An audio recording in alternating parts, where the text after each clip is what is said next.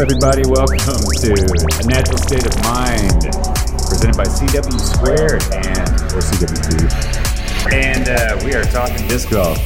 It's myself, Chris Wyman, and also another Chris Wolford, as you all know. We've got another guest tonight, really good friend of ours, Michael May. What's up, everybody? And we'll be talking. Yeah, what's up, Michael? We're going to be talking to Michael later about how he came into the local scene here in the Little Rock area. Where are you originally from, Michael? So I grew up in Little Rock, and then around fifth grade, I moved to Heber and went there until high school, and then moved back to Little Rock, and I've been there. I'm sorry, was that Heber or Pangburn or Wilburn? Or as you would like to say, yeah. Technically, Pangburn, went to school in Heber Springs. Okay, so. I was curious because I know that you guys are up in Pangburn right now. Pangburn. This is Pangburn. I will say that this is Pangburn and not Wilburn. Sorry, y'all. This has been an ongoing battle. You look it up on the weather app, it says Wilburn. You look it up anywhere else, it says Pangburn. Listen, if you know, you know. Okay, that's all you need to know. One way or another, you got some burn going on, and Mike was nice enough to have us up here at his boyhood home, and this is a really cool room we're in right now. It's got huge windows behind it you guys can't see, but overlooking the White River. Little Red. Yeah, beautiful river. Very beautiful. I was sitting down there earlier reflecting on my rounds today with my medicine, and I was having a good time. It is medicine. And but no, we appreciate it, Mike. Wyman was supposed to be up here, but he had to get back to Little Rock. So here we are on a Saturday night. Arkansas scores 31-31. Close one. Oh, yeah. And that's what we're doing right now. We got the podcast up. I hope we sound better. I hope I sound better. I'm not – what was the word you – Clipping. Clipping. I'm not clipping. You're not peaking. Not peaking. Not yet. I'm only 49, baby. I ain't hit there. So. We fluctuate when we start getting older. Right. Fluctuate through life period, right? That's right. You have the ups and downs, man. Shed the lows and ride the highs. Yeah. Absolutely. So riding highs, speaking of which, y'all are up by Heber Springs. I was going to be up there with you guys, and there was a reason for that. There's the Heber Springs Flings, right? Is that what it's called? Heber Springs Slings. Sling, like slinging slingers. Splashdown, baby. So that's the first. Yeah, the splashdown, yo. So it's the first tournament up at Cedar Beach, the newest course up in Heber Springs, which is a sick course. Beautiful. And I got to play the other one. Yeah. Mossy Bluff. You finally got to play Mossy Bluff today. And that, I feel like Mossy Bluff really made some people feel bad about themselves today. Everybody there. Not everybody. I felt pretty good about my game. I mean, I did start out. Yeah, you killed it. Start out 4-3, 4-4, 2-4. I'm like, oh, my God. I did end up doing really well, though. Nice. So your back nine was much better? It's not that my back nine was much better. It's that their back nine was a lot worse. And all you have to do in golf is just hold on, right? I mean, we can talk about that here in a second. But yeah, Steve Adcock and Sherry Adcock were on the Heber Spring Slings disc golf group up here. They do a great job. I know we always talk about wanting to come up to the minis on Sundays. We never do. But hey, we say we're going to. That's like 70% of it. And but they did a great job. The course looks amazing, especially the Cedar Beach course, which is Sandy Beach. Yeah, right next to Sandy Beach. So Ron Converse Jr. is here, the course designer. Ron's a good thrower. He's hanging in there in the MPO division with – yeah, he's up there in second place right now. So. Yeah, Cole Neal's killing it. He's putting together some good rounds and hasn't given up. Putting incredible, too. I played with him first round, and it was really impressive to see. That's what I've heard, that Cole is just nice. That's what the guy was saying after the second round, that he threw really well. It's just Cole was putting like a madman. So And that's what it takes. It's what's kept me when I'm one shot out of it. It's the only thing that's really kept me is being able to hit 40, 50 footers and while they're missing them. So you gain that stroke. That's a huge difference maker. Big time, man. I mean, we've talked about it week in, week out. I've been talking with Abe. He's over in Buffalo Run in Oklahoma, big money tournament. And is that the $10,000 tournament? Yeah. And yeah, 10K. He's he's like, I think 4 off the lead right now. But it's just like he said, his putt's off and on. Man, when your putt's on, it's so much confidence is gained with that. Because then you don't have to press when you're on the tee box. Oh, I need to get a little closer on an upshot or something like that. So, but right. My putting was decent today, and actually really good at times, and then not so good at others. So consistency was not in my game today.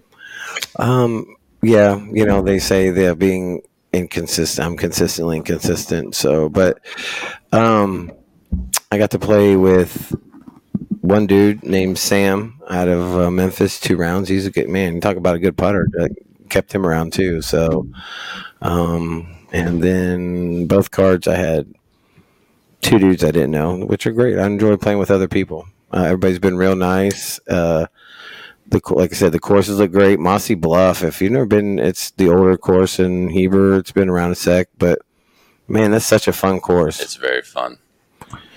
It was a lot of fun. A lot of variety too. Sorry to cut you off. Yeah.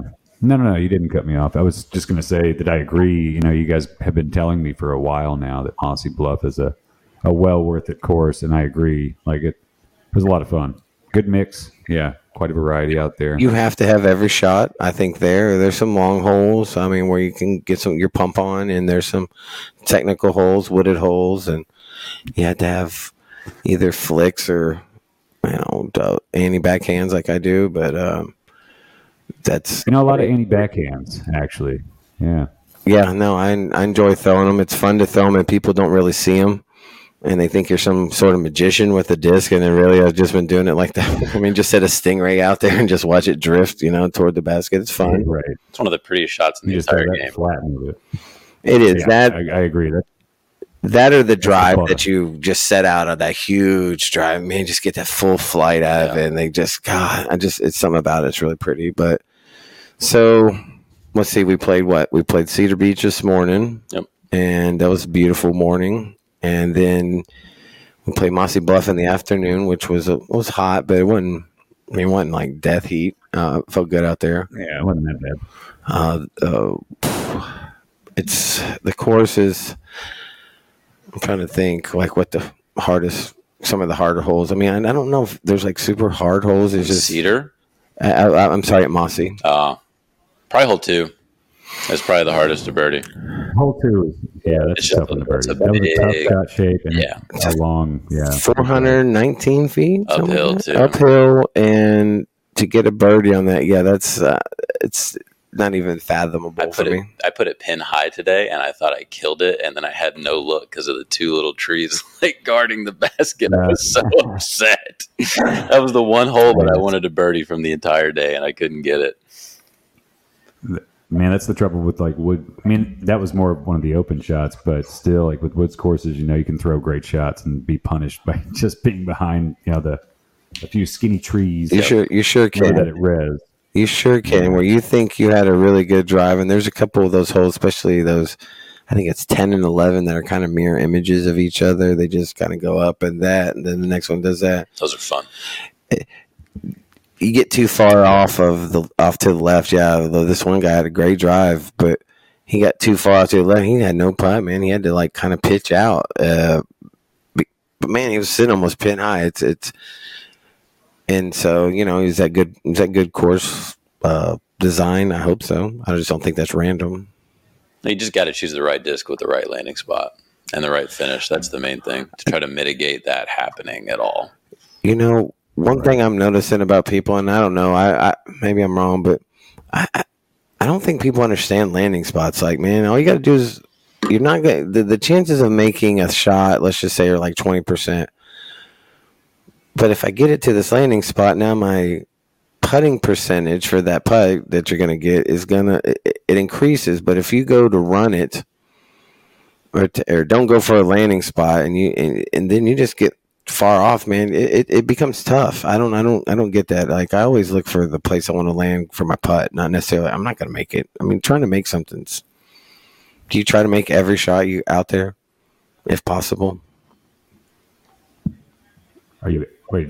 Is that a question? Yes. Okay, you said. I thought you said, "Are you?" Yeah.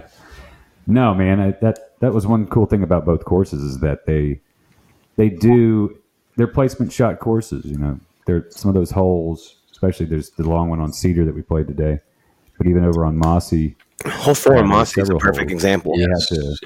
Yeah, you have to play a placement shot. You're setting yourself up for the next shot. That's the more important shot. And I think that's what. Not that the placement shot's not important.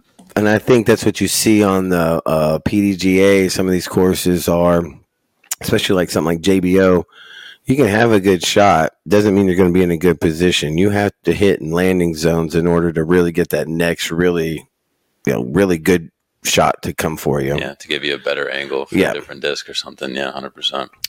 And that's the way it should be. You shouldn't be rewarded for hyzering off and you still have a look at something. I'm just not a big fan of that. But anyway, you and I kind of deal with that whenever we do. You and I do tournaments. We always will make some OB or even landing zones just for fun. You know, that's right. And I think people get upset when you kind of just put out a painted circle. Well, man, that's where when I play with people, that's where 75% of the people are landing. You need to think that you can go somewhere else, right? You may have to. And I think TD should do more of it. Is it harder? Yes. A lot more painting, caddy book, so on and so forth. But in order to make some of these courses possibly more challenging for some of these folks, I thought the OBs were great today. I know our buddy JMO didn't like. There was hole eight, baby, which was at Mossy Bluff, which was 150 feet uphill, maybe, or something like that. That short hole. It was a short one, yeah. And probably 20 feet. He got the birdie on it, too. He did get a birdie on it, but 20. It was the principle. Right. The 20 feet behind it that you couldn't see from the tee box, you had no idea there was OB there. So, I don't know. The only way I knew, I actually did not read the caddy book. I just had too many other things on my mind, but luckily, I was playing with locals both rounds that were, very kind and telling me all about where the basket was, showing me some lines. I usually wasn't first off the tee, so I could just follow. Yeah, it's never fun if you don't know the course and you got the front of the box, man. It's never fun if you don't know the course. It's like, all right, well, and you hope what they're telling you is true. And that, luckily, we had a little backup right there.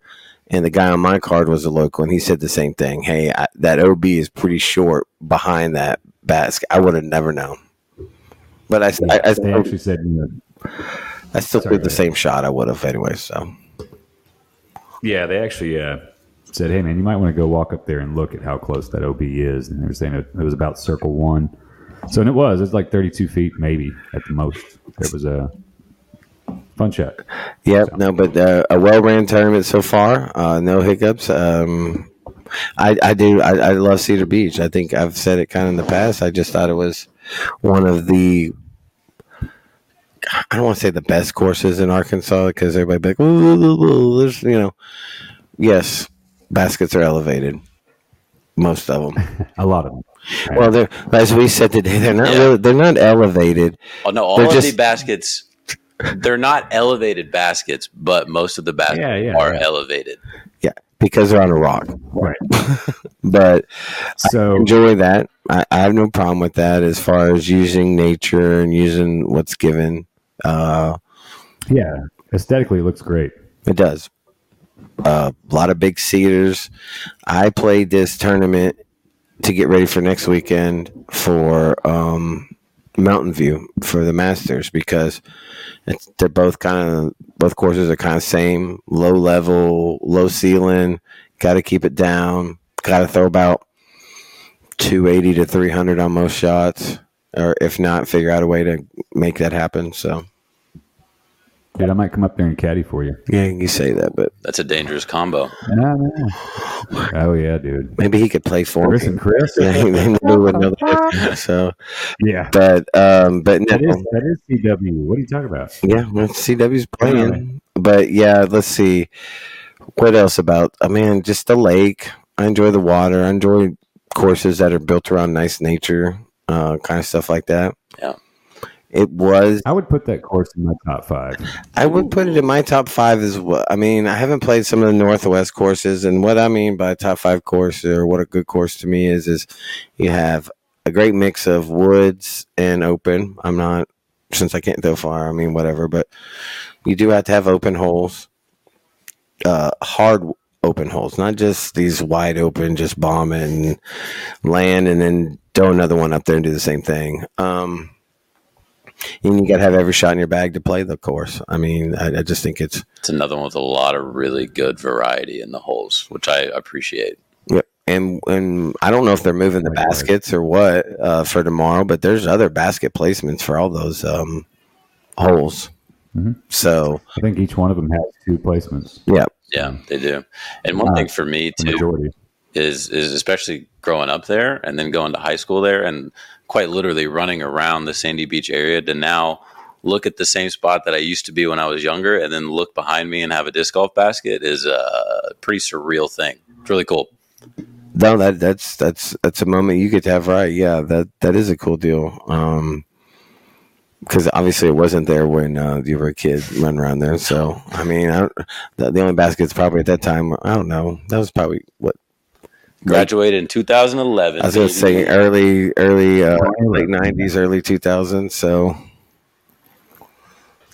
how long has Mossy Bluff been there? I'm not 100% sure. Yeah, I'm on my phone here. We'll look up the established date. Of course, we're all looking it up. Mossy Bluff, though, I was telling to a couple of the guys, I had two great cards today, regardless of how shitty I played. So we'll get to that later.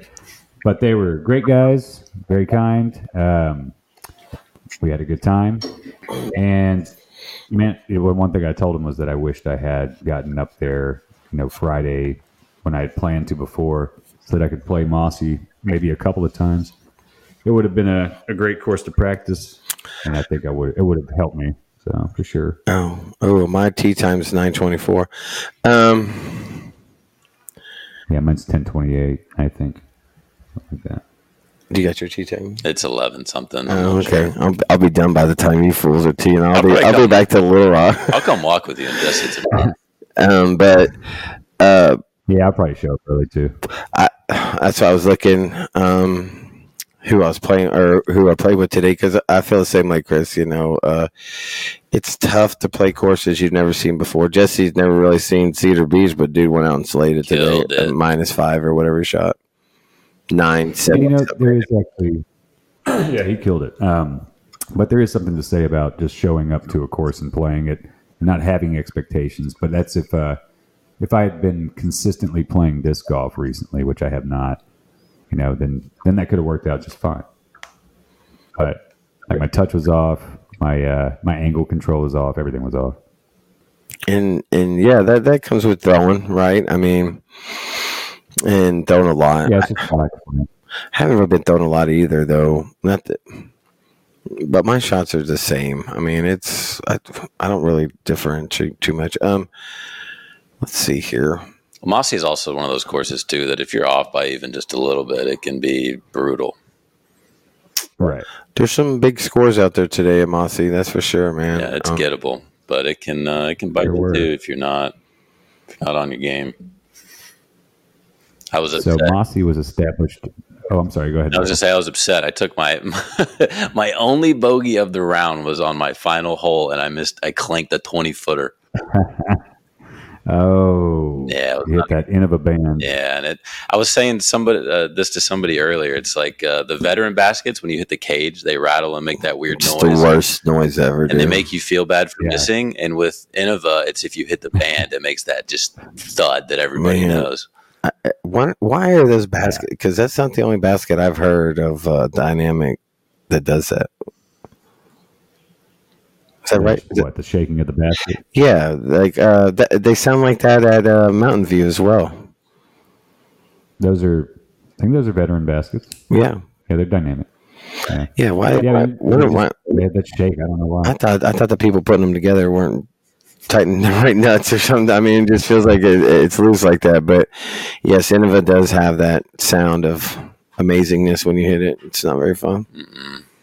Yeah, and they had the original Innova disc catchers over at Mossy, and then we said the Dynamic Disc veteran baskets at Cedar Beach. Yep. Yeah, Ron. So it's Ron Converse Jr., Yeah, Ron's sponsored by Dynamic, does a lot for Dynamic. We got Dymax disc that nobody's holding up right now, but they're pretty nice. I enjoy that. That was a nice stamped disc. So, in all honesty, that's all I really ever want is a stamped disc from a tournament. I don't want a player pack that means absolutely nothing. But I do want the Chalk Mini, Mike. Oh, you can have it. Totally. Yeah, you hear that one minute? Yeah. If you play well tomorrow. All right. I will. Man, you know what? You talked about the trophy. Make a bet. You talked about the trophy, and man, I'm just like. Yeah, you want to put a line on the Chalk Mini? I want that trophy more than anything. What did you shoot today in the first round? 61. Okay. +2. So I'll say if you beat your score or tie it tomorrow, it's yours. So if I beat my score or tie it tomorrow, I feel like I'll win. It's on the record. Sam's a good throw. I beat him first round. But the Travis guy, who's a brother-in-law of Jonathan Underwood of some fashion, he's a nice kid too. Another one. Yeah, the Sam guy brought his wife. My round was sucking big BBs, and I ran back to my car and got the little stool for her so she could carry it around and sit on it. And, man, it just felt like it got better after that. Yeah, you get the good karma. It's whatever makes you, like I said, whatever makes you feel that way. We'll see. 1, 4. Did we figure out what year Mossy was established? 2016. 2016. Man, that's not. I mean, that's 7 years ago, but it's not. Damn, I was playing that right when that got established because that's right when I moved here was 2016, and that job I was doing, I was coming up here for the Conway Lowe's, Pangburn. The worst. Oh, yeah, you're working for Lowe's. Worst first job. They sent me out to do this house. Man, I had no idea what it was. The worst experience ever. Anyways, I had 6 women, 2. Yeah. That was cool. 5. Yeah. 3 in FA50, 1 in FA40. 6. And then, yeah, Jana was playing. Oh, Jana makes 7, yeah, but she was, I didn't even check. There's 7, yeah. There were 7 women in their own divisions, and Jana did play in MA3. And she did not have a very good second round today, sadly for her. I could see it when you're playing behind them, or you see people's like body language and mannerisms. Yeah, man, for sure. You know when somebody's playing really well, man, they're not walking like Eeyore with their shoulders slumped and kicking dirt. No, they're usually up and ready to go, so on and so forth. But we got a round tomorrow. It's tea times tomorrow. Mike is somewhere in Lee Card, Thomas Rouse. Yep. Thomas Rouse, Mike May, Dylan Creason, and Grant Halber. I mean, dude, those guys, you're playing against 3 locals. These guys play this course all the time. Yeah. Am I considered a local, even though I've only played it twice? I mean, you're probably more local than they are, living here and stuff. But I think course-wise they are. I mean, this is just looking at the next set. You got Jonathan Underwood, Evan Booth, Lucas Murray, and Amos Michaels. That's your group. Yeah. Oh, Andrew Hill. My bad. I graduated with him. Yeah. Did you ever think he'd be a disc golfer? No, but that's what's so cool is I was I was working at JBO this year, and he just came up and randomly tapped me on my shoulder, and that was the first time I'd seen him really since high school. What was that, like 5 years ago? What, JBO? No, it was this year. No. Oh, high school. 2011. Oh, okay. That's right. You just said that. Yeah. Yeah, Wyman, you didn't have the tournament you wanted to, but, you know, life is such. No, I did not. Yeah. Well, and, you know, actually, I was thinking about dropping it because mentally I'm not really in a place to be competing. I haven't been competing, and there's a lot going on in my world right now. So really for the event, you're only to get out. It's 884. I mean, that's 50 less than your. Oh, dude, it's terrible. But but I did go in today with you know, I knew that if I would have withdrawn, then you would have given me shit, and I didn't want to deal with that. That's I'm sure you. That's exactly what you said. Oh God, Seymour's gonna give me shit if I withdraw. No, I would never do that, especially the issue. I would never. But no, maybe it was fun regardless, and I did come in with the mindset that I was probably not going to play well, which is not really. I wasn't optimistic, so that's probably not good. And sure enough, I had some great shots, I had some great putts, but the consistency was off, and. Man, like I said earlier, my angle control was way off, and that just comes from not playing consistently. So nothing really felt good. If it makes you, that is what it is. If it makes you feel any better, Mike's shooting under his rating for the event. I don't want to talk about it. 5 points. It's not 50. I put myself to very high expectations for better or worse. So it's tough to do that to yourself. I know. And that's why we do it. I do twos. I know my skill level is, but still, man, there's still I put so much pressure on me to do well when I know there's probably a better than half chance I'm not going to do well. So, but I still want to do well no matter what. But, right. And yeah, no, that second round I started out like a big Amber Heard everywhere, and but yeah, I just yeah, all over it, and I totally pooed it, and it's shitting everywhere. God dang! And then, man, we got into the woods, and that's where I started feeling better. I don't know why that was it, but I was throwing like 75 feet off the freaking thing. I was like, what is going on? I was embarrassed to a point, man. It was like, oh my God. I didn't get to at Mossy Bluff. Yeah, man. My first few drives, dude, I think three throws were combined for 300 feet, babe, at best. I was just trash. But then, like I said, somewhere, I don't know, caught my snap and got it going. But go ahead. No, you finished. I didn't have anything else.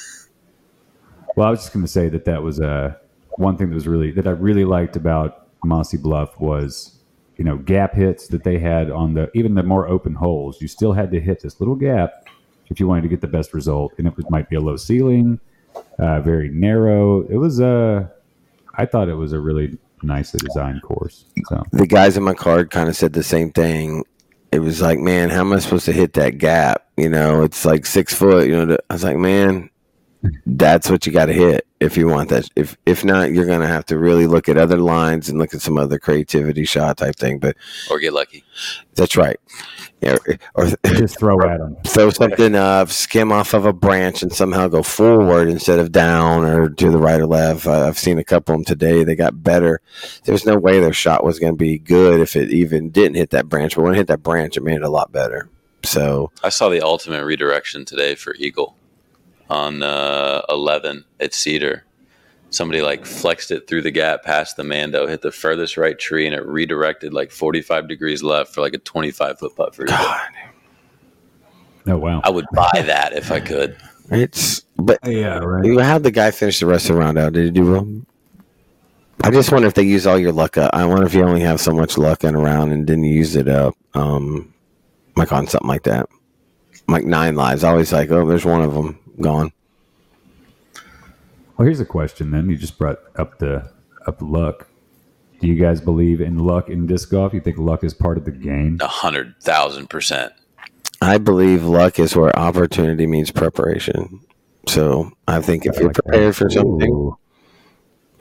for something, and you know that opportunity's coming up and you prepare for it, you've given yourself the best chance for it. Just like you said, you didn't come up Friday, you didn't get a chance to come up Friday to throw.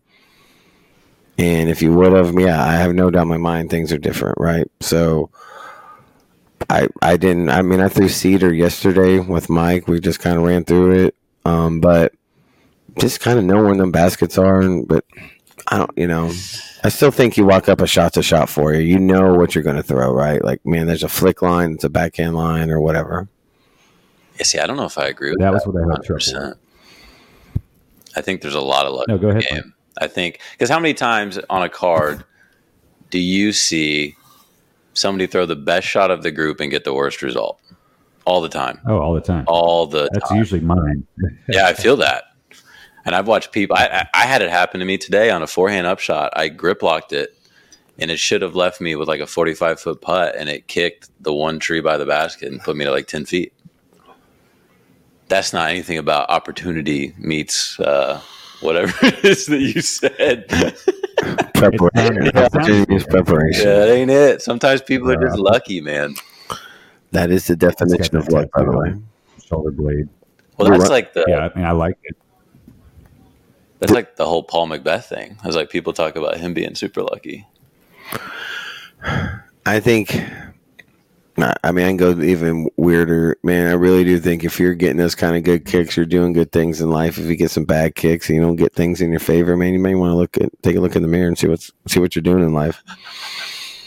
I mean, yeah, I agree with that. I think disc golf reflects life pretty well. I've never been on a really down low in life and had some really ups in disc golf. They've always been low with the low, but I use that disc golf to not think about those lows. I'll make some disc golf lows up, right? So, oh no, I hit trees off the tee box or whatever, but it's a lot better than bills or divorce or something else. So,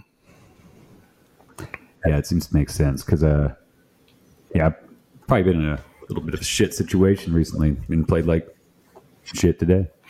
And it's where your head's at. It's how you're feeling. It's all about where your head's at. It's a big deal. Yeah. And people, if you don't think so, I think people who don't think that don't play serious. I think in a casual round, none of this matters, right? We're talking like kind of more serious disc golf to a point. And people say, I have the power. I can say nice shot out of your hand. It's going to be the best looking shot and it's going to hit something, right? Yeah, don't mind nice me, bro. Man, I mean... I'm not the only one that has that power, but so that's kind of like the good luck thing or the bad luck, man. Dude, I've seen some of the greatest shots I ever thought I saw, and I thought it missed a tree, and naturally I say, oh, that's a good shot, great shot, bro. Bam, hits that tree I thought it missed. I'm like, what the fuck? I hate it. So I really don't say too much anymore until I feel like. But even if it hits a tree, to me that was still a really good shot. It's hard to account for the tree 250 feet down the course, right? Yeah.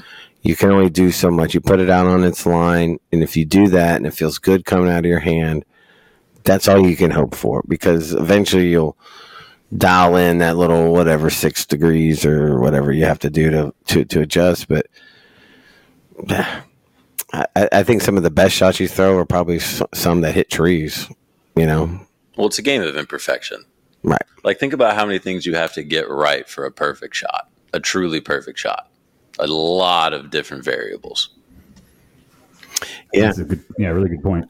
And I just think the pros are able to cut out a lot of those variables, right? Because when you throw hard, you cut out a lot of variables, or where you add some variables to it, but also, you can take some things out. If you're controlled with it and consistent, I think that's the big thing. And I think that's where the pros are. That's why people think they can be a pro, because they throw it 1 out of 10 times where pros are throwing it 9 out of 10 times. Yep, that's the big difference. Hey, right, but there. I did it once. I can do it again. Well, you go do it, bro. You should show us, man. I mean, I'm sure Calvin could throw 100 of those discs and not hit the top of that basket like he did on that. That was electric, by the way. Dude, it was really, I thought, that was pretty cool. So yeah, I did see the replay on that. So, I did see a cool pro move today on the fairways of Cedar Beach, and Cedar Beach is aptly named. I mean, there's cedar trees everywhere. God, and it's crazy to have cedar trees there. Yeah, a ton. And shout out to the to the Heber Springs Slings disc golf group because they did a killer job cleaning up both courses. I mean, they look so good. Yeah, a lot of the two locals I play with there, we're talking about just how good Mossy Bluff look because it's normally a lot taller, especially in that more open area. They're on the 16, 17, 18, that area over there by the fence line. That's always the complaint I've heard. Yeah. Yep. That was the best I've ever seen. It would always. So, yeah. The, crap, I forgot what I was going to say about the pro move that some players that, and I'll give them a shout out, you know. Let's see. It was Grant Hallbauer and Dylan Creaston, and I played with them both in round one. And shout out to Austin Hill, a local as well. I played with him both rounds. But Dylan was throwing rock threes quite often off the tee on several holes at Cedar, and was able to keep it more accurate. Could flip it up. He had a nice beat in one too. Hyzer flip it to flat, let it ride a little bit to the right, and then finish left. It was it was smart. I was not playing that smart today. It's like the only end of a disc I don't bag's a rock.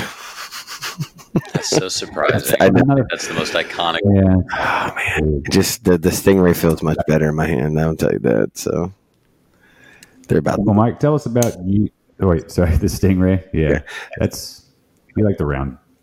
Yeah, I like the rim on the rock. I don't like that lip that kind of hangs down. That's my only real knock. I had a nice rock, and then I threw it into a sewer drain, so that was cool. Where it belongs.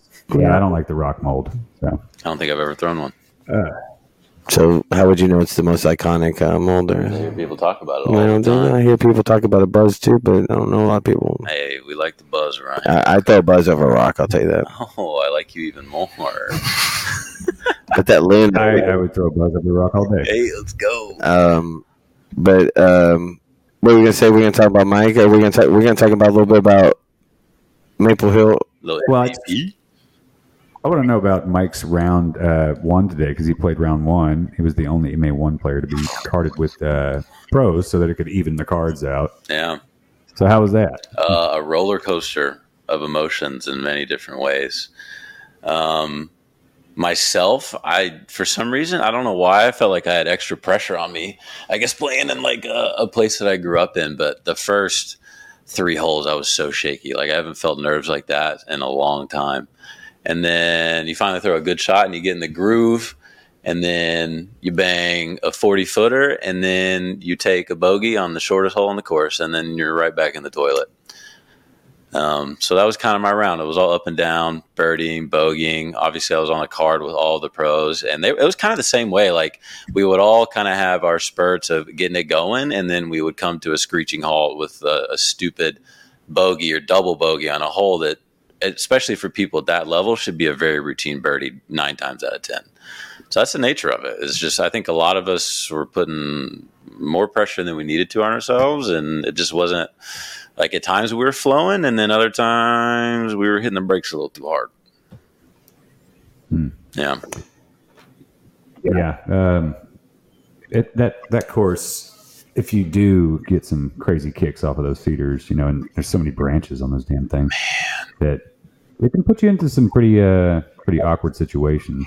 So if you don't have like touch approach, then you may suffer out there. The only other place I've seen trees like that is like the wooded holes at Persimmon, because you're right. Yeah, branches like that one hole. There's some branches that you just hit, man. That disc just skips off of it like it's water. I mean, you ain't breaking the branch, so. Yeah, and that low ceiling out at Cedar is no joke. No. And the gauntlet, too, the holes 5, 6, and 7, that is like the stretch, I think. I think that's the hardest stretch on the course. 5, 6, 7. That was probably my proudest moment today was I parked hole 7 on my second shot. 5 feet, let's go. Whoa, dude, nice. Very cool. I had to go the left route because I didn't. Yeah. I played out there like 2 or 3 times, but a lot of the baskets were in positions I'd never played. Yeah. So I played mainly in the shorts. But yeah, that hole 7 was I ended up having to go left, so I had to throw a forehand around to the left side because I was too pinched off on to go for the right. Did you have enough of an angle to get all the way through?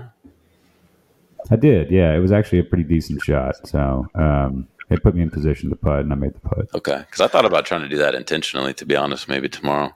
Oh, hole seven's that. I see what it is, that nice long one where the I'll tell you what, that hole is tough, man. It is. Because there's just like one path to the basket, man. I got off to the right-hand side, and it's just, it was like just bam, bam, like trees just, we almost had to throw a snake kind of shot to get through them. But I mean, even if you I pured my drive. I absolutely filleted my drive, and I still had to throw a patent-pending zone flex through a tiny gap to get to the pin. Yeah, I got my card. He flayed his drive and then took a 6. That was crazy, dude. I was like, man, I felt bad. That happened. You know, you mentioned patent pending. I threw so many patent pending approach shots today. Yeah. Because of, that. It's just being in, just too close to trees, and several of them, small ones, small gaps to get through. Several patent pending really steep hyzer approaches. And you're so pinched, and your angles, like, it just it makes it really awkward at times. And it's like one of those things, how often do you ever practice that? Not a whole lot. Not very. Maybe like when you get there in another round somewhere and you just kind of do it once. That's your practice. And you're like, oh, I'm never going to have that. I went 3-3-5. 5-6-7. A 7 being a par 4. Okay. That's great. I'd be happy with that personally. I would too. Yeah. Let's see what I did real quick, because now I'm curious. Who did it better? Bum, bum, bum. Who did it better? Mike.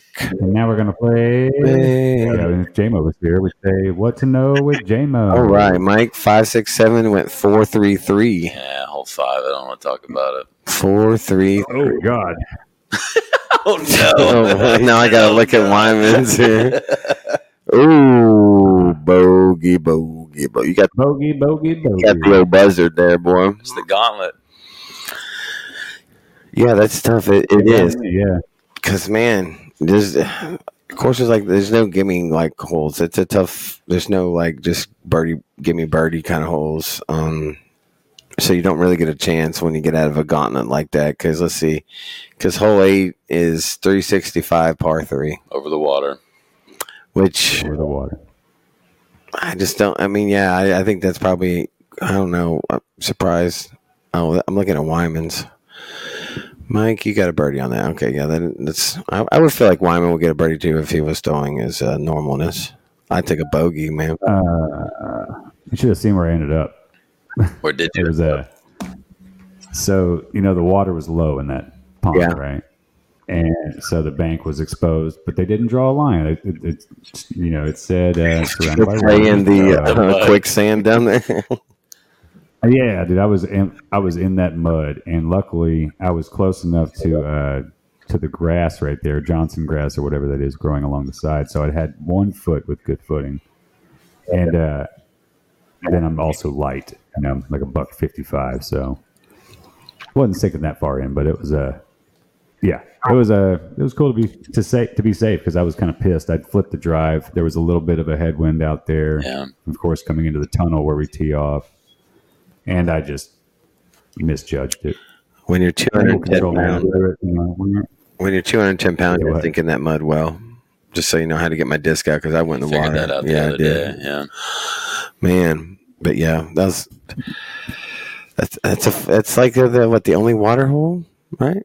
On that one, I believe so. Yeah. Yep. And then how many were on Mossy? Like one. That pond. One. Yep. How'd y'all do on that? Part it blue. I had a birdie look, actually. I was happy with that. I missed it. I had way too many outside circle looks at Mossy today. Yeah, that's what killed me. I love those. I know that's your thing. You're 34 feet. It's automatic. Yeah, I'm like, yay! I'm outside circle. But yeah. Oh yeah! Now I get the step. Yeah. So what? What hole was that? What hole was the water hole on Mossy? 14? Something like that, yeah. The one before, it's that hard little par 3. Oh, God. 145, not a line to throw. I mean, I don't think – there's like a left-hand line, I guess, flick line, but – I will say I almost watched Thomas ace it today. He absolutely pured the like hyzer flip line and then hit the dreaded band and heard the loudest doink ever. Yeah, and it was a sick shot though. That was cool. I must have been. I heard some gentlemen screaming. That must have been them. Oh yeah, that was definitely us. Yeah, it was probably his dad. Yes, I'm sure it was. But we were on the tee box for the next hole when that happened, and I think I was actually about to tee off and run up, and then that happened. Also, it could have been really bad timing.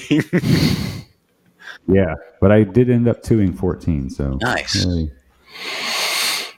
Boom! So that's our. I went whoa, 2 in a row. That's one of those days. Then what happened? And I went par bogey par. Par, bogey, bogey. Par, par, par, bogey, birdie. Par, bogey, birdie, what? 9:24 tee time. All right. So that's cool. So that ends tomorrow. And there ain't really much else going on locally, is there? Not this weekend, no. So next weekend, you've got... is the Arkansas Masters up in Mountain View. Chase Underwood running that. So all 22 people that are listening, if you haven't signed up for that and are eligible to, which means you're 40 and over, feel free to. I thought we had like 42. Our numbers are dropping, man. It's our production quality. But it's all Jesse's fault if we're really honest about it. Yeah. What's his new what is the segment? In the Know with J-Mo. Well, that's right. It'll be coming on here in a second with In the Know with J-Mo. If he's still even awake. The game still sounds like it's on. J-Mo. What is the game score? Oh my God, y'all. 38-31 BYU won. Oh, no. Oh, no way. Oh, crap. Dude, they scored. Hogs scored 7 points in the second half. Oh no, we suck again. And now Kendall Browse now, people. Bet you wish you had Kendall Browse now. Anyways, I say that and I don't know this Texas score, so let me find that real fast. Oh, we're up 31-10. It's cool. So everything's all right. Yeah, Bama barely beat some scrub school, so Bama's not back. They're not. We beat a down Bama team. Cool, but yeah, they're not really like old Bama. Locally, other than that, really not much else locally going on. Moving into the cooler, and that's really wherever you're at. We're moving into cooler temperatures, but that also means less light. So I may start running minis on Sunday, a Sunday morning mini, just because nobody is, and I'm not going to be able to on Tuesday night. So I'm in favor of that. The Air Force Base running on Sunday? No, some new dude is taking that over. I saw. I don't know if that's on Sunday when that guy's doing it, but there wasn't David Helton saying that, dude, for Hurt Nation. Might have been Thomas. Thomas what? Cooper. Don't think that was it either, but could have been. No. Why no? Don't really care. I run my minis when I'm warm. Okay. I'm just playing. His name is Drake Keffiner. Pretty much every Saturday starting September 23rd. Oh, he's going to go Saturdays. He's going up against... Alcott's. Okay, that's good. Welcome to the neighborhood. Is he doing it at the same time? This is what we talked about on a couple podcasts. I love new people coming in. I love new blood, want to do new things. And I'm not saying you have to come get the permission of whoever or whatever. You're entitled to run your minis when you want to. But when you look at the numbers and you see there's only like 6 people showing up, and you wonder why, there's probably something else going on that, you know, and there's not enough disc golfers for 2 minis on a Saturday morning. So Yeah, this is not Texas. So. No, it's not. You're not getting 100 people at a Zilker Mini. I mean, that's crazy to think about. Yeah, Flex starts 100 plus people all the time at, down there in Austin, so or Dallas area. But yeah, you. So I mean, good luck to you. I haven't talked to David about that yet. Whoever this gentleman is, but you know, interested in either way on the base, just let me know. So maybe David didn't want to do it anymore, but you know, another thing I'm seeing. I think David's. The hardest part, y'all, with running minis, I'm going to tell you right now, is divisions and payout and making people feel like they didn't come just to donate versus these guys always win. How come you don't do two divisions? You know, so it's such a, I don't know, a give and take, such a, I don't know, it's a very... It's a big gobbledygook of trash, really. But if I'm not getting more than 20 people, if I'm getting 20 people or less at a mini, we're all going in one pot. I'm not going to divide it up so there can be 5 pros and 15 AMs, where of the 15 AMs, probably like 7 of those AMs probably could move into that pro division. But instead, they want to, they want to like get money or whatever. They want to get some payback or whatever. Get some on the return. If you're coming to minis to win money, then you're coming for the wrong thing. You should be coming to minis to play with people and harness your game a little bit. Not, oh man, the payout's going to suck, so I'm not going to go. Okay, well, not right. I mean, the pay just adds to the competitiveness of it, right? Right. You put a little money on it. Kind of changes your mind a little bit, and it also adds to the amount of rules that need to be followed. Oh yeah. What rules? Yeah, right. When money's involved, it's every rule to me. You know, yeah. When money's not involved, I could give 2 f's less. I mean, we're out here to have some fun. I mean, nobody cares or whatever. But yeah, when there's like what I pay out like $40-$50 the other night to Hancock, yeah, you better be following rules, man, because it's. You're cheating people out of money then. That's not very cool. Matter of fact, you're probably cheating maybe a friend out of money. I mean, we all kind of know most of everybody, so. Yeah. If they're not a friend. If they're not a friend, they're at least a close acquaintance. Right. You know, somebody I played with before, so. And I don't know. I just don't understand. But that's something that's never going to be solved. I can tell you that right now, doing this for the last 3 years or whatever it's been, never going to solve that problem. Just whoever's running minis, run how you want. People will show up, they'll show up. They don't, they don't. Nobody's judging you because your minis only have 10 people and somebody else's has 20. Who cares? You're providing a place for disc golfers to go play in some sort of competitive atmosphere. So... If not, it's a great way to kind of prep for tournament. Hey, don't pick up kickball. Yeah, it's a good way to prep for tournaments. And yeah, I mean, there are several courses that we have that an AM can come in there and take the pot. So, easy and it's a lot of work for. It's a lot of work for you or for whoever, you know. And that's volunteer work. Yeah. So you're like you said before, you're a. What was the word you used? You're a facilitator. I'm a facilitator, man. All I really am is a middleman, money handler. You guys really, all you do is entrust me to hold on to some money and pay people out based on a score.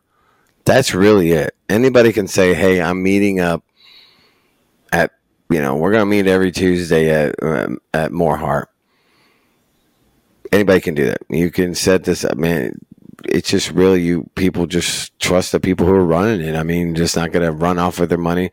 That's why I don't like ace pots anymore. I'm not good with money, y'all. So I don't really like having ace pot money sitting around because I'm the kind of guy, I can use this now. Mini's coming up at this time. Yeah, I need to pay a bill off real quick. I'll be able to have it back by the time we have the next meeting. No problem, man. And it doesn't happen, and you're like, oh, my God, please don't somebody hit an ace. And then somebody hits an ace, and you got to go give some blood and semen. You're like, oh, my God. Man, I'll pay you tomorrow, I promise, bro. No, I will say that the worst one for me personally is match play because, yeah, that's a big fat – I mean – But it's my own fault, right? So you spend it, you have to make it up. You have to pay these people. I mean, you have to pay. If you're running these things, you have to do it right. You have to pay people because if you don't, nobody will ever want to come to your minis again. Nobody will ever want to be a part of whatever you're doing again. So as long as you have credibility, people will show up. Once you start losing that credibility, just not going to happen, man, so... You are absolutely right. I love minis. Yeah, what? I said I love minis. I play like trash in the last couple of minis, and I've been playing well today. So I don't know. It's just all where you're at in your head. There's something to be said for that. Something to be said for that. You know, I've always said that like I don't like to play a round before a tournament because I might play a really good round and then I've used it up. So, but that's just you know. Hey, what's the term we learned tonight? With what? BYU. Oh, God, you want to talk about that. What's that term called? I'm curious. The S word? Yeah. Soaking. Soaking. Oh, my God. Never heard of soaking before. Have you heard of soaking? Oh, God. No. It's a good thing you haven't. I'll tell you that. You're better off not hearing it. This is still PG, dude. Soaking is when a boy and girl get together and the boy just lays there and somebody gyrates him. He doesn't do anything, but he gyrates. Somebody else is gyrate. Can you believe this is a real effing thing? Yes. With its own name and everything. Soaking to edging to pegging. I mean, dude, what is the world coming to these days?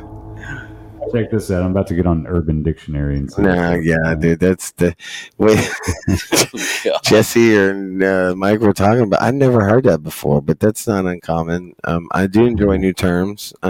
What'd you think it was when you first heard it? Soaking, like... Where did your mind go? Soaking...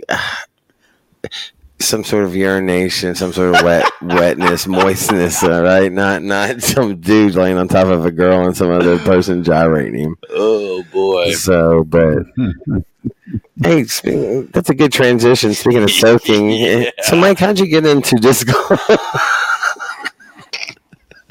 Not through soaking. You weren't soaking and watched the video? I was not soaking. Dude, it's on here. It's in Urban Dictionary. Is it what we said it is? What's the definition? Gently. Well, so this has to do with Mormon teens. Yeah, that's what we're talking about. Okay. Yeah, so some Mormon teens have convinced themselves that putting a penis in a vagina and then not moving is not sex. That's called soaking. Now the jump man is the person who will jump in the bed next to you, soaking to get some... The jump man, we didn't know. We just learned about jump man. Jump man. Jesse the jump man and more. He said, what? So the jump man, which is its own... It has its own definition. I'm going to use it in a sentence, too. This is great. So let me finish this real quick. Jump man is the person who will jump in the bed next to you, soaking to get some friction going without you technically moving. Jake wanted me to the jump man. I don't know why they have D in there for his soaking tonight. That's 5 nights in a row. That's the whoa, dude. I mean, this is called a threesome where I'm from, man. I mean, the jump man. We need to get Jesse in on it. There's more, and it gets more vulgar. We're good. Yeah, no, I don't know why that came to my brain. But the whole soaking thing, I thought that was pretty funny, dude. I thought that was pretty comical. Yeah, stop thinking about it again. I may become a Mormon just so I can soak. I don't really have any affiliation, so why not? I always like the Catholic one, though. I just do whatever I want, and then on Sunday, you know, just say a few Hail Marys, I'm good. So that's another good one. religion. Disc golf's my religion, and they're kind of in, I don't know, what would you call Maple Hill? Maple Hill's probably like, I'm not going to say it's Mecca or Jerusalem because it's pretty close. It's one of those courses. The Christmas tree set it out, apart. It's kind of neat. And they've redesigned it this year, I guess, a little bit, a few holes. Yeah, hole 9 is a monster. It's I watched them, and yeah, man, that's not an easy hole. And they were talking about on that hole about how maybe they're starting to make it too hard, because that hole is an example of it, because it was kind of like the Tiger rules, right? Like they started just really lengthening courses where Tigers couldn't reach, and Tiger proof. Yeah, and they're trying to do that to disc golfers now. And elevation's a great way to do it, I think, up and down like that hole is. So, well, I think Steve Dodge even said in an interview he was trying to leapfrog the player's ability, so that he said the original hole was one that back in the day was hard enough, and then the player's ability had leapfrogged that hole. So now what he's trying to do is leapfrog the player's abilities and let the players catch up to the hole. And I think that's the way it should be. I think you give the players a challenge where they say, damn, I want to get 9 as a 2 or whatever, a 3 or whatever the par is, and or under, versus, yeah, man, you challenge the players to get better. Not that they're not, but they're throwing those same shots on some of these courses just over and over and over. And it gets, right. That's why you see some courses no longer on tour, as far as the Elite Series and whatnot, or on the Pro Tour. Yeah, like Memorial. Right. That's exactly what I was thinking. Heiserfest. So, yeah. Fun course, I'm sure. I'm sure it's a blast to play. Yeah. But, and a beautiful place. Not Pro Tour level. I don't think it's right. Yeah. It's probably not easy to watch. I'm sure it's not very fun. So. It's really not. I feel like Emporia is getting that way with Country Club. That's just, a good point. They need to do exactly what Steve Dodge is doing. Yeah, so Mike works for the Pro Tour. He does. I do. We can mention that, right? Yeah. Yeah. Very cool. Social media. What do you do for the Pro Tour? So I have to watch the tournaments. Yeah. So we have like a protocol. When I first started, it was social media and marketing, and I was kind of split between the two. And then now I'm pretty much all socials. So it's me. You're all socialists? Did you have what you just said? No, all socials. All social media. So we have a team of 3 right now in season. And then in the off season, we'll have a team of 2. So essentially, everything you see on the Pro Tour's social media accounts, I'm 50% accountable for that. Good or bad. So either you love me or you hate me for it. Sorry. So you're okay. So we're talking Instagram and Twitter and Twitter, Snapchat, Facebook, and Grindr, those kind of social media. Not quite that one. Okay. Yeah, no, Grindr is probably the main one. Yeah. I think so. It feels like it really feeds in. I can't wait to see right beside Barbara solve the Grindr.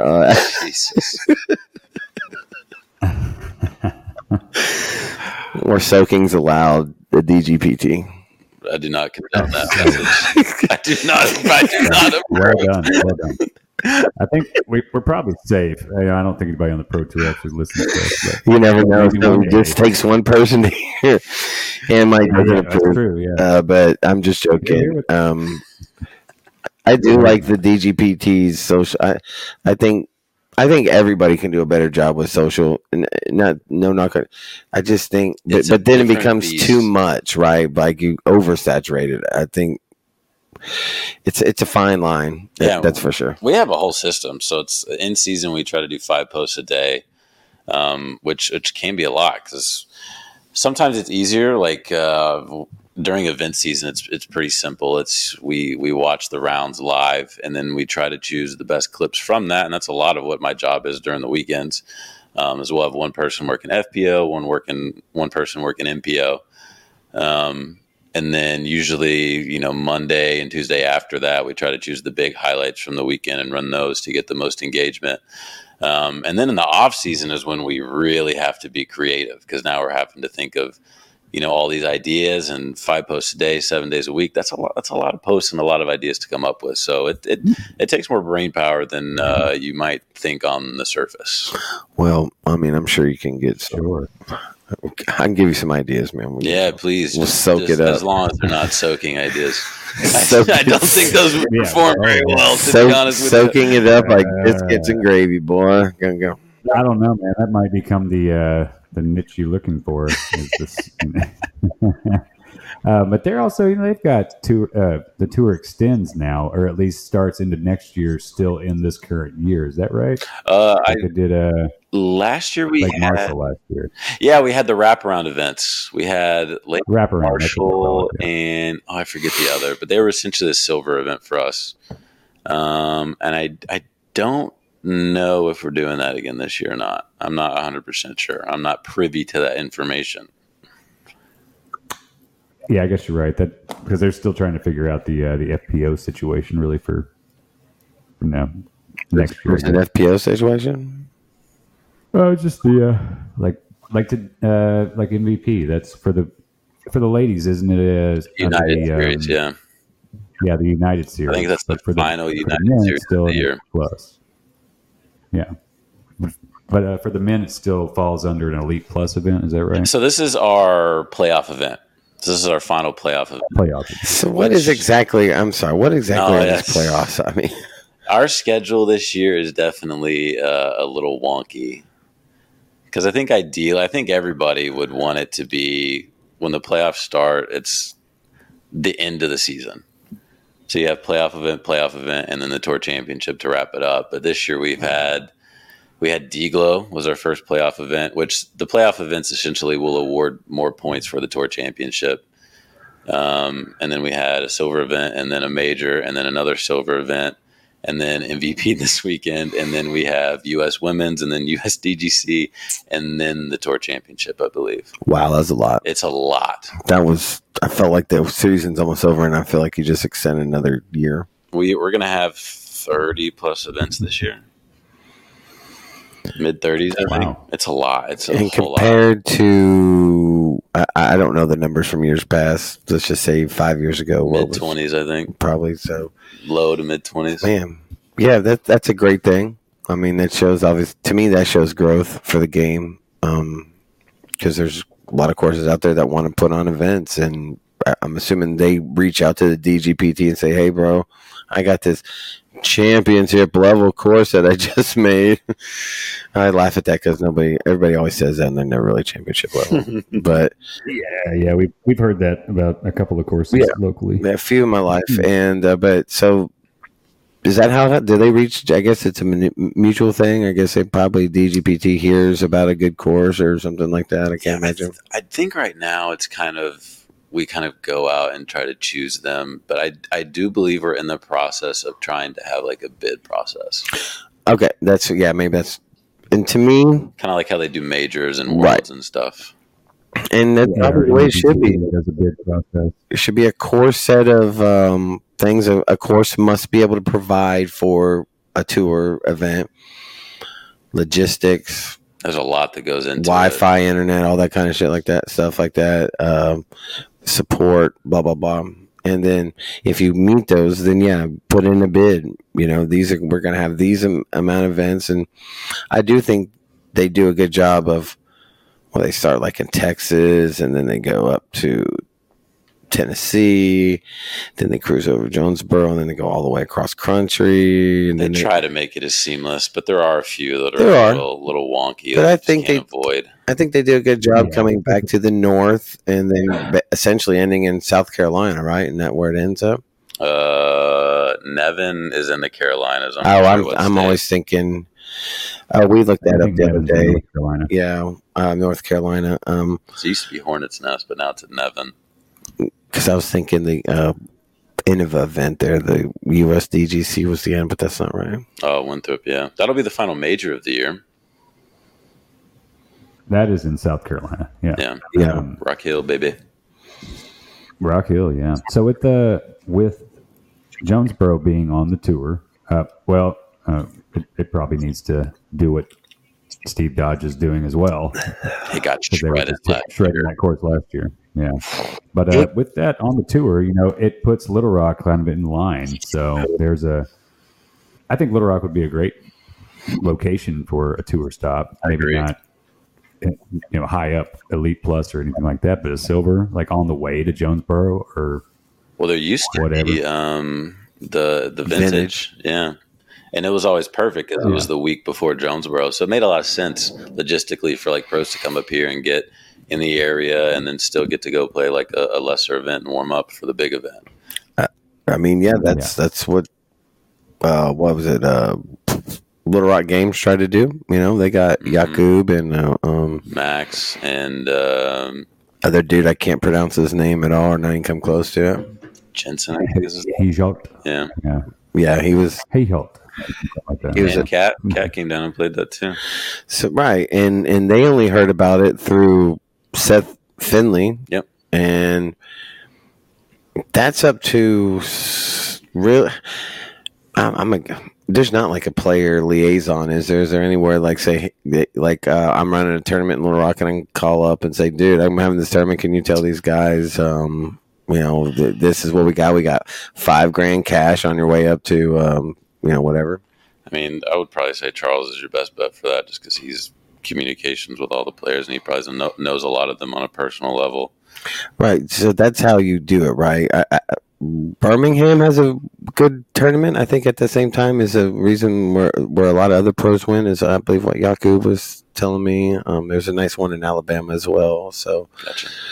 But I think that's how you catch them, right? If you want to get your name out on the tour, you catch them in between these stops, these big events, right? Because, man, if you can catch them going across country somewhere somehow and let them try to earn some money, I mean, I'm sure they have no problem doing that. So you got to make it as easy as possible for them or make somewhere that is so unbelievably good to play that they cannot pass it up. Yeah, man, especially I got to think money talks and BS walks with him as well, just like any walk of life, man. Yeah. You make some of these pots, but like at least he's throwing up a $5,000, was he up to $8,000 or whatever it was for 80? He's up to 8,500. So he's up to 80. He'll probably get close to 10 by the end of it, I would imagine. $10,000. Now all of it does not go to right. No, well, he's already full. No, but it doesn't. Some of that go to the kids. Some of that is donated. Yeah. Which is what is that? The burn victims, right? Yes. I was about to say, why am I thinking? Childhood. Yeah, I mean, because to me, that's one of the worst things ever, having to live with that. Oh God, yeah. Ugh. But it goes to a great cause, but and they've got a great sponsor in Subaru. Here locally. These are the things. So I like the L.L. Bean as a sponsor. A lot better than Barbasol. I mean, I know anybody will take money from anyone. I mean, it could be the L.L. Bean pocket.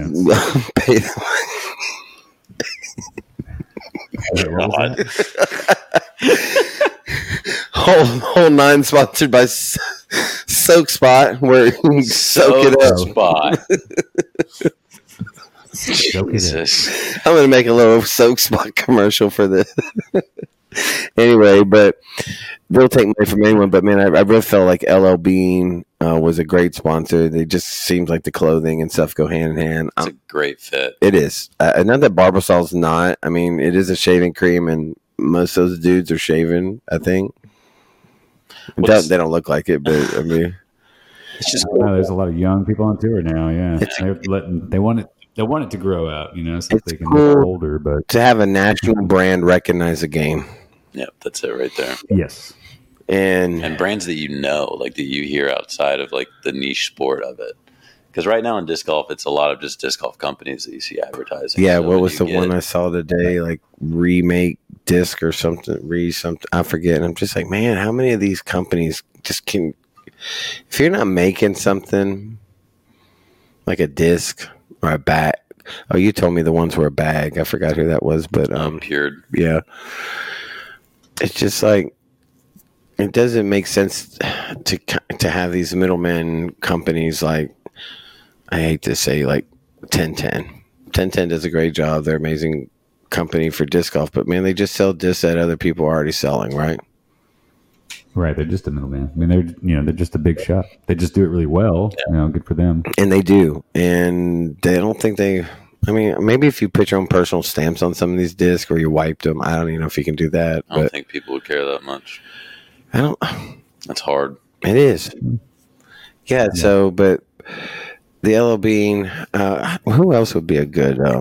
I feel like Timberland, some sort. I think Merrill sponsored with Ledgestone, which was really cool too. Right. That again, hand in hand, right? Yep. But that's a good first step, to be honest. Yeah. The fact that we have brands that we know outside of the sport that are finally coming into the sport is a huge step forward. Yeah, and that they can be connected with the sport in some way. Like you're right, a lot of L.L. Bean's clothing and even some of their boots, if folks wear like Timberland style boots. I mean, L.L. Bean makes a lot of stuff, and they brought their mobile shop out there too. Apparently, to World, it looked like it was a big boot or something. That's pretty cool. That's pretty cool. Yeah. It's pretty neat. I don't know why I'm sitting here thinking about Eddie Bauer would be another good one. Yeah, Eddie Bauer. Any sort of athletic clothing wear. How long till we get some Nike and Adidas and Under Armour discs? Yeah. Oh, it's going to be a while for that. I would imagine. Adidas. Man. Adidas would be a good sponsor since their shoes are so heavily. And they've sponsored players before. I think Paul had a Terex sponsor at one point. He did. Good disc golf shoe for sure. That's what I wear. Vans is another one. Mm-hmm. That's a good one too. A lot of guys in that room. They're not the XO Vans like I wear. These dudes are just wearing some old street beater skateboarding things out there throwing in. Man, there's no way I could do that. Man, my feet are so flat. My knees would be hurting by two holes. But it's like the shoes. A lot of them are wearing the right. A lot of them are wearing the MTEs, the XO MTEs, but. Like what I have, but you're right, dude. If you already have flat feet, then great. But if you don't, and you actually do wear shoes that have arch support, those are not the disc golf shoe for you, right? So, I do not wear those every day because I don't want to wear them every day. Big Germ. I like the idea of because he's right. You got to have power. I mean, I know keeping score out there for DGPT, they at least give you the power. They're nice enough to give you a power supply over there, and when you play or keep score. So I like that. I like the Big Germ. The Nakwa. Yeah, the dude who gave up the $20,000, the East whatever metal company, that made no sense to me. Being a regionalized company. I mean, that's only applicable to the Northeast, really. I mean, there's not any. I don't think I can buy a medal from that guy down here and make it worth his while. But anybody who wants to give up money, feel free. That's a lot of money, 20K. It's been way more money than you should from down here getting stuff from up there. So yeah, but. So, Mike, how'd you get into disc golf? Good segue. That is a good question. I guess I have kind of like two bifurcating stories on how I got into disc golf and then how I got my job at the tour. So we'll go with how I started disc golf was it's basically the typical story of a long time ago, I had 3 discs that I had no idea what they did, and they were in my trunk, and I would go to res, and it was mainly a side activity for drinking. Sounds like everybody so far, yeah. And I had no idea, and then I stopped playing, and then COVID hit, and I had a buddy that invited me out to res again, RIP, and it was kind of just perfect timing where I didn't have a sport to kind of have a competitive outlet for me. And so I played that one round and I thank God I threw one, it was probably terrible shot by today's standards for me, but back then it felt magical. And ever since then I was hooked. And I think one of my favorite things that I really liked about the sport for me was the fact that I sucked at it in the beginning. I enjoy the process of getting better at something a whole lot. Right. Yeah. And so I played for probably close to a year. And then my friends were telling me, you need to go play tournaments. And I was like, oh, dude, I don't think I'm good enough to play tournaments.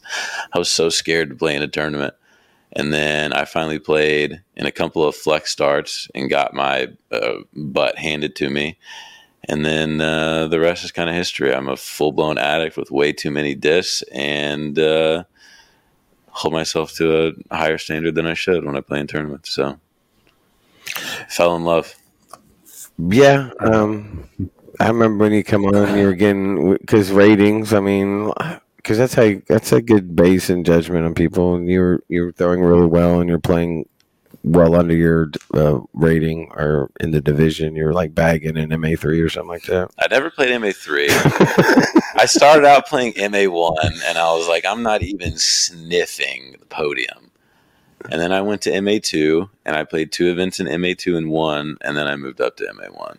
Isn't it crazy, man? Yeah, because you can get a really good rating in two events, and people would think you're this just amazing, badass disc golfer, and you had just two good events. I mean, yeah.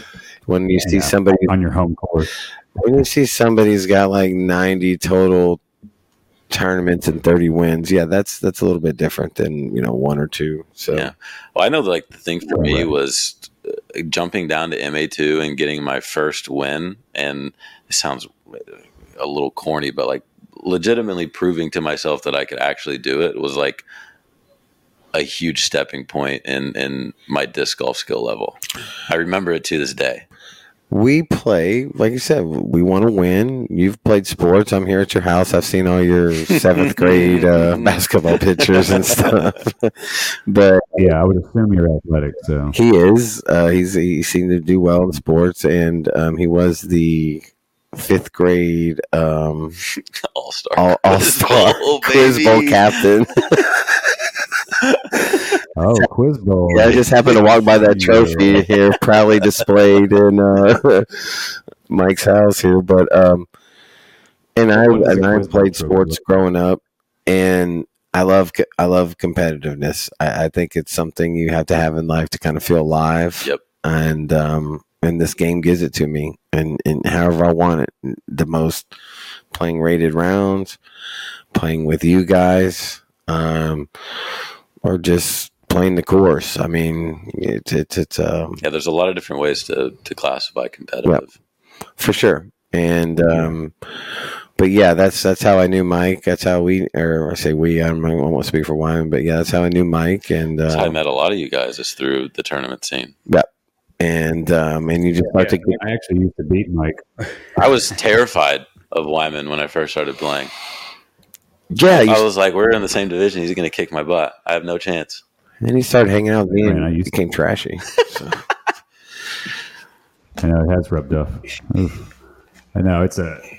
But yeah, I remember when you came on the scene, Mike, and I knew that you had played a couple of events in MA2, and I respected you for that, by the way. And I did the same thing. I skipped MA3, and I jumped into MA2, and I didn't win my first two, and in fact I played in there for like a year, but I at least, you know, got in MA2, and I kind of built up that competitiveness, and confidence too, and you got to build that confidence. And man, it's a great way to learn the rules too. You don't want to jump right into MA1, or if you just come out and you're a prodigy disc golf player and you jump into MA1 or pro and you don't even know the rules, like that's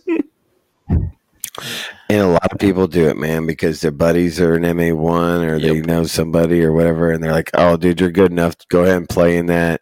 And you get kind of lured into that when you shouldn't be. And it's a lot harder to go back than it is to go forward. Does that make sense? Yeah, like, no, it does. Because once you're in MA1, yeah, for you two to take a step back. I know Wyman's talked about it time in here or there, just to play in MA2 and to get, there's nothing wrong to step down as long as you're within the rules and get the ratings and get that win. I mean, what's the big deal, right? That's a confident booster for you.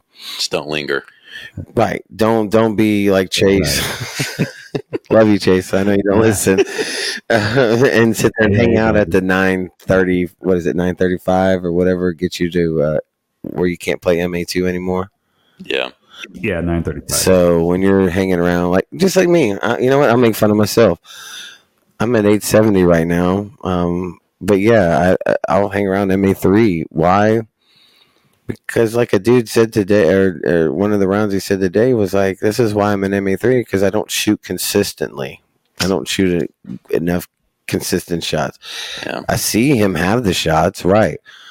One good drive, you know, two good drives, third drive." Tree, fourth drive, tree. Yeah. And so the higher up you go, the more consistent you have to play. It's just that simple. Yeah. And dude, but so you got into it for the competitiveness during COVID. Yeah. And it was just a great excuse to be outdoors. It is. People don't understand that. Yeah. Like, man, I'll chase a Frisbee all day long at these parks. I don't care because it's nice, especially beautiful weather. That's why I tell people like that have never heard of the sport or maybe heard of it but have never gone. And I was like, even if you don't enjoy the actual activity of throwing, you're just going to enjoy being out there. I try to tell it to a lot of girls. They just don't want to follow me. I mean, like, man, it's fun to go. You claim you like the outdoors. It's on your little page here. So come on. Why not go hang out with me and walk and play some? I don't want to play. You don't have to. You see some of the most beautiful play, like this weekend, dude. These two courses we're playing at. It's not Morehart. No, there's no trash or needles or. It's a really nice course. These are really nice courses and really nice parks and really nice parts of the state, and they're everywhere, all over, right? And every state has them. But. Yeah, and get you to, if pickleball was designed for old people just to get them some exercise, disc golf is the same way. I mean, it's the most... It's a walk in nature. That's all it really is, and with some Frisbees in your hand, right? Mm-hmm. I mean, and there's nothing strenuous about it except stressing out that you just made a bad shot. Well, I relate. You know, go ahead. Oh, I was just going to say real quick that pickleball is so disc golf is like practicing mindfulness. Pickleball is like social status, you know. God. People play pickleball they go to church, you know. Yeah.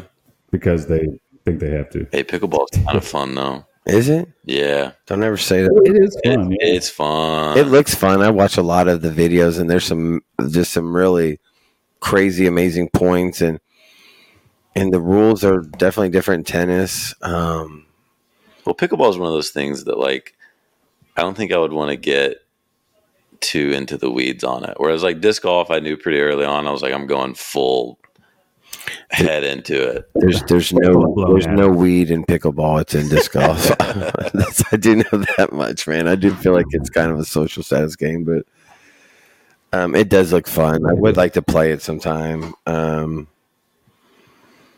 I don't know. It's got so much to do. Fairly cheap, I guess, but it's blown up like crazy. You know, disc golf was at one point the fastest growing sport, new sport. Pickleball has definitely taken that over. So there's a lot of reasons for that too. It is, man. I mean, it's a good way to play with your buddy, and then maybe you get your buddy and hit your wife, and you get your wife and your buddy and his wife to play and that kind of stuff. It was always so hard when I had relationships to people want to go play, man. It's just, I don't know why. I don't get it. I really don't. Why you wouldn't want to go play disc golf or just walk around with me. I'm a nice guy. Back then I was kicking back, screaming F words. So yeah, I tried to get my ex-girlfriend interested in just walking around with me out in the, on the disc golf courses because it is hiking, you know, it's a combination of a lot of stuff. Mm-hmm. So I've taken a few out and I've heard no complaints. Well, yeah. You killed them and left them out there. That's what it was. Come watch out. Come see how good I am at this game. And then they never came back out. Right. We never heard of them again, but... who are we talking about? I don't know. Yeah, I don't know either. Nightman. Dayman. Fighter of the night, man. That's such a great episode, man. You watch It's Always Sunny in Philadelphia? I have not. Oh, okay. I know the memes. That's... He's up in paint. He's up in yeah. What's wrong with you, man? He's got paint all over his lips, dude. Huffing it out of a sock. I never heard of such thing. Yeah, I you cannot Walmart bags when I can't. You can't binge watch that show, man. The banter between the characters is just too much sometimes. It's just a modern day white trash version of Seinfeld. It's the way I look at it, man. Okay. Because it's the same dynamic and it's the same. Just it's pretty good. I enjoy it. I haven't watched it in a long time. I was watching there for a while, but we digress. So let's see. Mike, when did you start working for the Pro Tour? So this story is a little bit, that question is easy to answer. I started at Worlds last year. I remember Worlds was my first event and I was like, oh my God, I'm in the fire.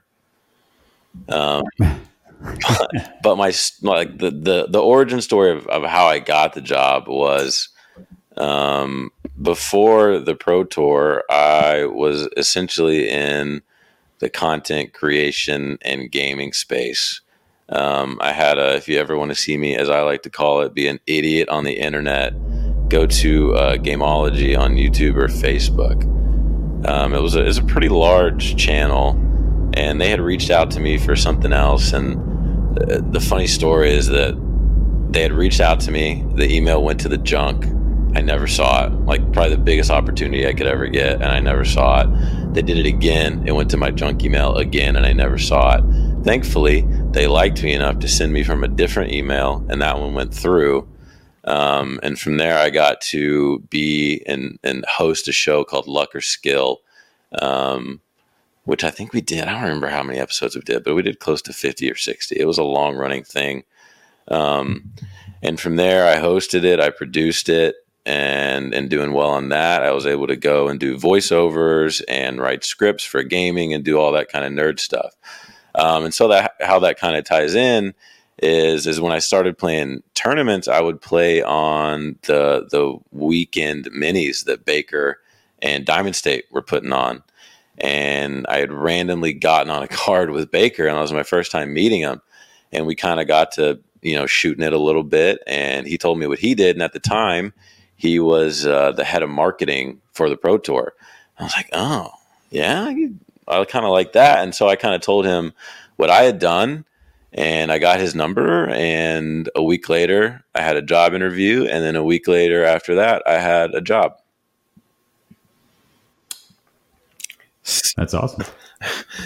I'm still trying to wrap my head about you writing comic, because I did look this up, man. So yeah, actually, what was that called? Gameology. Yeah. So you're one of these people right here. That's me. If you go back 6 months, I'll be on there. So this says Marine reacts to endgame mission from COD. So essentially, what they would do, their Gameology's big claim to fame, and it was very successful, is they would take people from real life scenarios like special operations soldiers and have them react to missions in video games and compare them to real life situations. Okay. Or firefighters or like ER surgeons, and have them break down the medical aspects of it. So kind of bring the real life into the video games and all that. So they had some real life thugs that reenacted that Grand Theft Auto were. They had the voice actors from Grand Theft Auto react to some of their scenes. That was pretty cool. They've had a real life hitman react to Hitman the game. Hitman was one of my favorite games. The first of Hitman, classic. Trying to do that game where you stealthily snuck around and just choke people out and drug them into a closet and change them. That was one of the hardest games I ever played. It was a fun game. It is fun. Navy SEAL reacts to no Russian. I mean, this is funny, man. This I didn't know that. I didn't know they did that. So. Yeah, if you go on there and you look at Luck or Skill, you'll see all my stuff. And then I branched off into a whole bunch of different stuff. Sometimes it may not make a lot of sense, but sometimes it works out. That's me. Yeah. That's you. That's me. That's you, dude. That's me. See, I was kind of weird. I remember my first episode I ever did for that at the time. There you are, dude. 9 years of GTA V5. Yeah, my first episode I ever did. I had like 500 subscribers, I think, on YouTube. So very small. And I was like, oh, this is my big chance. So I really, really, really hammed it up. And they knew that I didn't like a certain play style in Call of Duty. For those of you that play COD and are nerds, I don't like people that use riot shields or that sit in corners. It is the bane of my existence. Oh, I watch a lot of reels and I hear that. Man, yeah. It seems like a good tactic, but yeah, that's fine. So they purposely put a clip in there, and I absolutely lost my ever loving mind. And that video on Facebook got somewhere in the 5 million view range, and I got absolutely filleted in the comments. That's one thing about this that I'm lucky that we don't have like this huge audience and it's not being flamed by people that I don't know. And I mean, it's right. And you're like, man, maybe this guy is right. Or you take it really personal and you really shouldn't because they don't know any different. But you get used to it. I would assume, man, you have to, man, because I'm just sitting here watching. This is funny. You're sitting here just talking about if I can get John Wick or something. Well, that's the thing is with that, we had like recording sessions where we would record multiple episodes in a day so we could have like a month worth of content recorded in a day. And I knew that if I was a big dumb idiot during that recording session, that was up to them whether they used it or not. Right. So if I don't want to be perceived as an idiot, don't act like an idiot. Who's this dude you're doing it with? Who's Josh, one of our hosts, my co-host for that show. I met a lot of really, really cool people through there.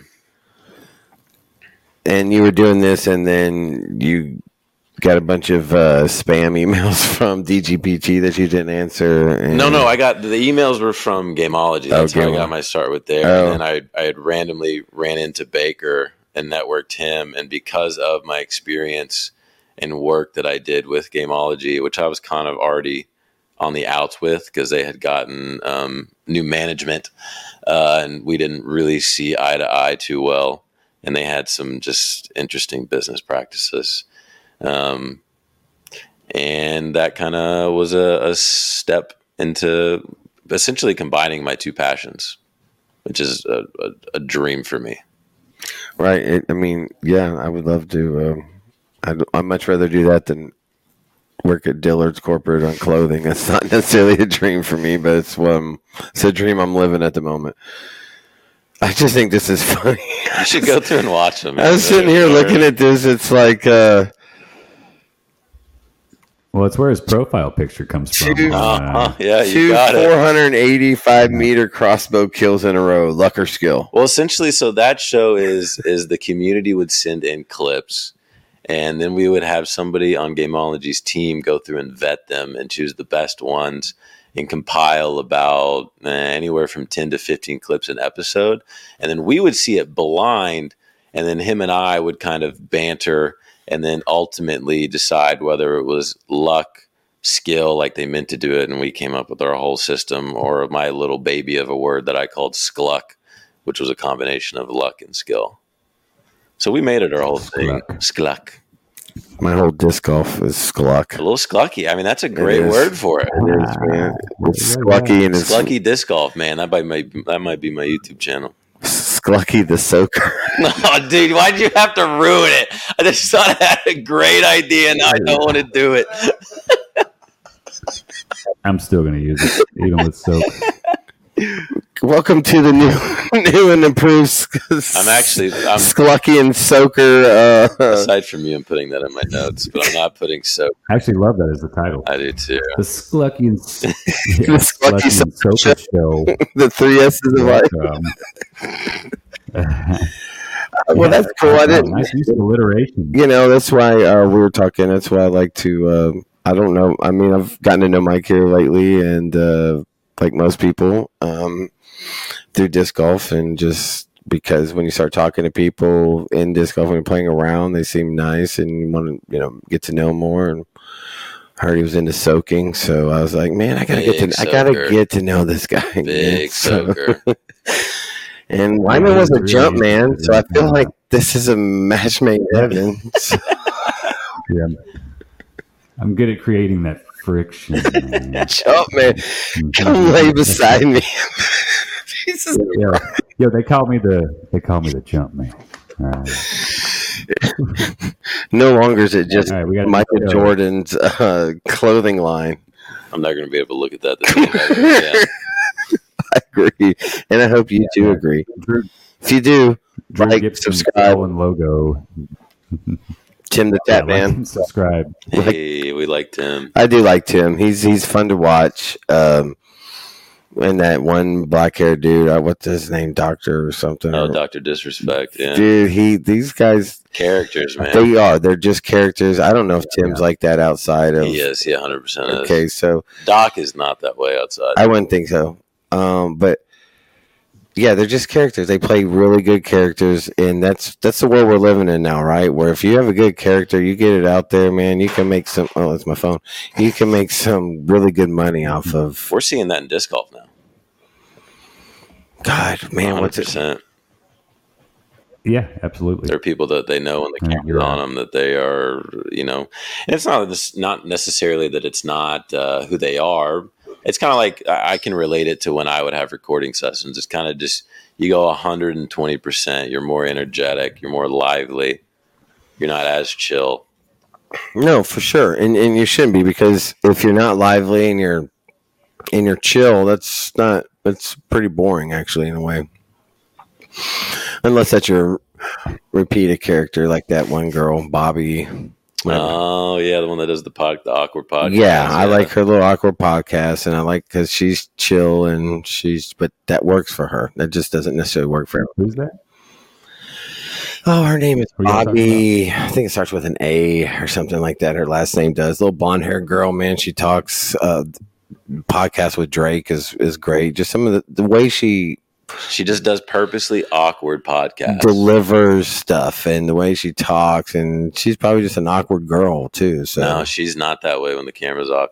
There are clips of her like being in like a normal, and she's not that way at all. At least it doesn't seem that way. I don't know her personally. So, well, apparently she's selling the podcast, right? Yeah. Probably has quite a few subscribers. You guys know who she is. Yeah, I mean, I'm not even, just because I know who you are, don't mean I follow you. And the bad thing is, all these big people have somebody ripping them off that are taking all their reels and they're putting it out there, and they're making tons of money off of that, man. Mm-hmm. I think it's crazy to think that that's more exposure for them too. It is. So it's a double-edged sword when it comes to that. Yes, you're right. They are getting all that exposure, but man, but I'm not. But if I'm not watching their page where they get the money, this other person is just making money hand over fist. Yeah. So off the creative content that I do or somebody does. Oh crap! What was that? We're gonna have to add technical difficulty to it. I don't know. I saw it go down, go out. That's fine. Anyways, I figured we were over time. I can't see the time anyway, so we got Mike's story in. We're at an hour 43. Oh shit! So, this is our longest. He's like, how long y'all do this? So I enjoyed it. It was a lot of fun, and it went by. Yeah, we just real fast. Good. Dude, I'm gonna need this guy. Whoever this guy is on your videos, I'm gonna need him on my videos from now on. Jay Skelly? No, you. Oh, you want me? I mean, I am that guy. I will say on those videos, we did mention disc golf a time or two. So trying to grow the sport. And people are like, what the fuck? Oh, they absolutely have no idea. Is there a disc golf video game? You got a Disc Golf Valley?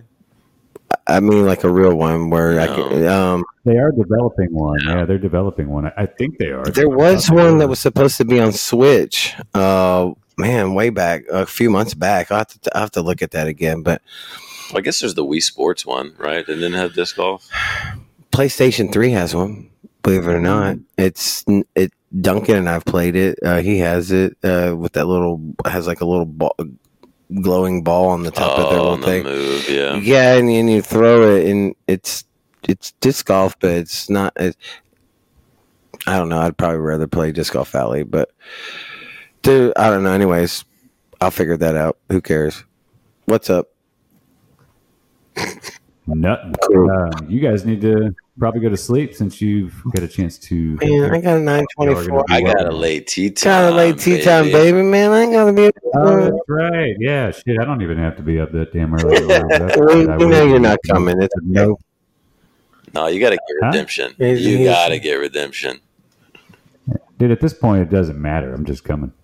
Yes, Michael's right. I also don't have anything to do tomorrow. I've got somebody that's going to be in town to take care of what I had to take care of today. Well, cool. Well, holler at us in the morning when you come up, and I'm not gonna. I'm just gonna come up there, and you're not even gonna know I arrived. I'm gonna be outside naked fly fishing out at the dock, so that'd be cool. It's better than soaking, I think. Mike will be soaking with Jesse up in there. All right. On that note, jump man, dude. This is a three-man thing. You gotta have a jump man in there too. So, acting jump man. I don't really have any much else. I do thank Mike for being on with us and getting the sound pretty much worked out for. I don't know. I feel like I got this worked out tonight. Oh yeah, it was all you for sure. It was all you. It didn't take us 3 hours. We got it up, so hopefully it sounds good. And thanks everybody for listening. We appreciate it. We'll get Mike to post this, and we'll get all of like 2 more listeners maybe, and that'd be cool. And we'll post it on Heber Springs page. Yeah, we'll put it on Heber. Big shout out to those guys. I know we joked around a lot, but yeah, they did a great job this weekend for their first kind of tournament up here, and I'll definitely be playing a lot more tournament type minis or maybe or something like that. I hope they host more tournaments out here too. I think so. I think Steve, that was his first one. He gets under your belt and you realize just what you can do and what you can't do. So I think Steve and Sherry did a good job, and we appreciate them and I appreciate y'all. Thanks for joining us. And peace and love is all I got. Yeah, be kind to yourselves. Be kind to others. I got to be kind to myself tomorrow. If I play like I did today. Be kind to yourself on the course. You're doing the best you can. You're out there throwing. That's good enough, right? I'm just out there throwing. Out there having a good time. Out in nature. Being part of the ecosystem. So, Mike, thanks for being on, dude. It was fun. Yeah, I really enjoyed it. Thanks, guys. Soak it up, everyone. Yeah, we'll do it again. Later.